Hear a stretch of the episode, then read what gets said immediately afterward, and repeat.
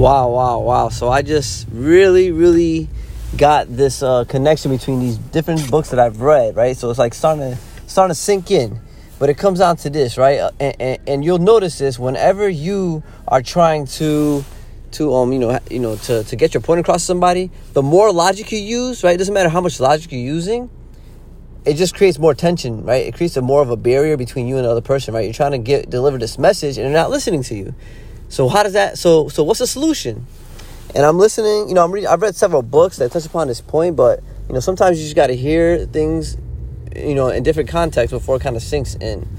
And one of the things that I've learned is that this this goes with um the, the idea behind asking questions. So I was reading this this portion of the book, right? I'm rereading the book Sun Tzu Art of War for Success, and I believe the author is Joe Michelson. I'm not sure, but it's on my website, schoolyourbrain.com, if you want to check it out. Um, but I am pretty sure that's the, the, the, the, author's name, Joe Michelson. But it's Sun Tzu Art of War for Success. It's a really great book. And they said that in order to be in control, you know, you ask questions, that puts you in the driver's seat, right? Whether it's learning or trying to trying to get your point across to somebody, asking questions is key. And then this made me think of another book right? Because what sparked that idea is because you know I went back to Sun Tzu's Art of War. I went back to read it because I'm listening to this book um, by John Gottman, raising how to raise an emotionally intelligent child, and they talk about you know the, you know questioning techniques too, like you know when it, when a kid is you know having issues, they they, they show some type of emotion right? A, a, lot of times, people, parents want to go straight to just giving kids logic. Hey, th- do this. No, this is the way it is, right? And, and a lot of the reasons that I get is that you're trying to prepare the kid for the real world, right? Because this is how it is. But in his book, he's saying that you need to show empathy. So showing empathy meaning like you say it's okay to have their feelings, you know. And now, so so I, when I was reading this, it made me think of this other book by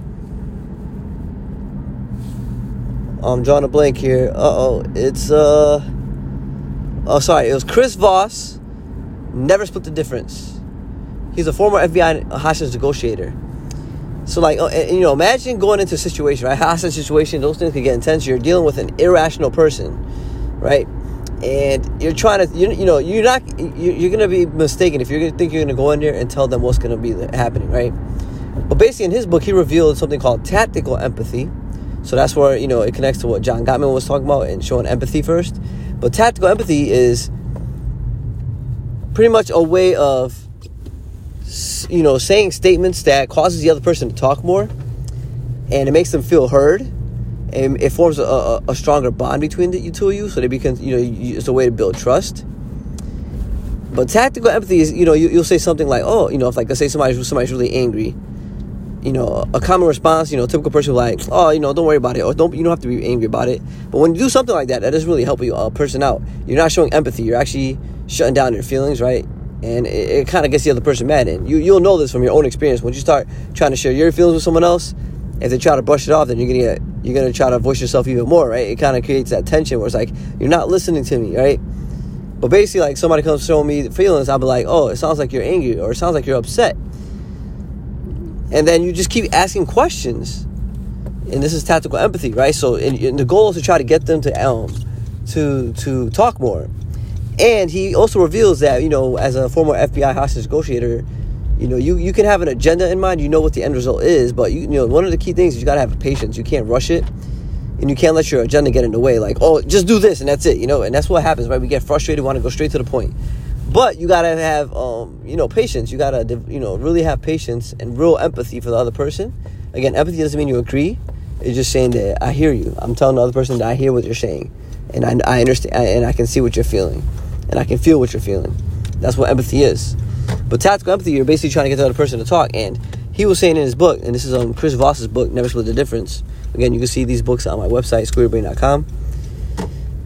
But basically, you know, when you're talking to somebody, you want to make sure that you're showing empathy, and the tactical empathy that Chris Voss reveals, Chris Voss reveals, is that you need to, to you know, ask questions, and, and, and the cool thing about it is you could guide them towards whatever goal you have in mind.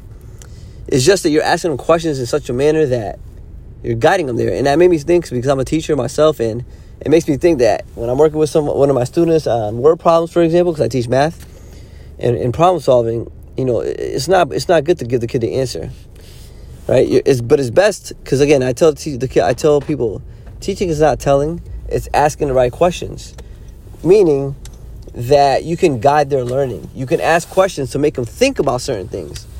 So if you have a specific objective in a conversation, you can cause the other person to start thinking about what it is you want them to think about by asking questions. Because again, and, this goes back to Sun Tzu's Art of War. In that book, they say that you know asking questions puts you in the driver's seat. It puts you in control. So really, I want you to reflect on that, on, on what they're saying, in, in your own experiences. Like when you're talking to somebody, if they don't acknowledge your feelings, are you willing to listen to them, right? Or does it create a wall between you and the other person? And have you ever had a conversation where you know you, you're trying to really spit logic, right? You're trying to throw logic at the person, and they still don't understand the logic. You know, they, even though you know it's your, your logic is sound, your argument is sound, they're just not listening.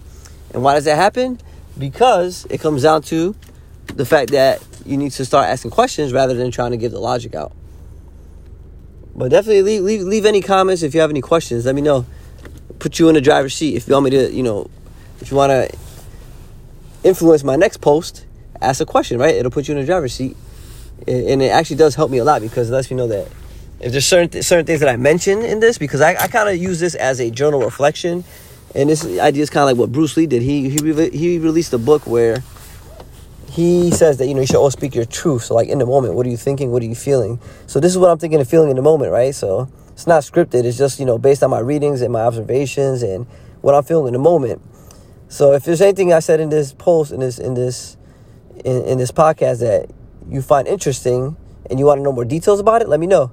It will definitely help me out because then I know, oh, okay, this is what something you want to listen more about, and then it'll be very helpful for me to um, hear those questions because then I'll know what to post about next or what I should keep continue talking more about. Or if you have questions that I didn't, you know, fully answer, let me know. It definitely would help help out a lot. And if you want, you could also check out my blog, schoolyourbrain.com. You can also check me out on TikTok at schoolyourbrain as well. And you could, you know, send me a message through Instagram or Twitter. Same thing with School Your Brain. Till next time, see you later.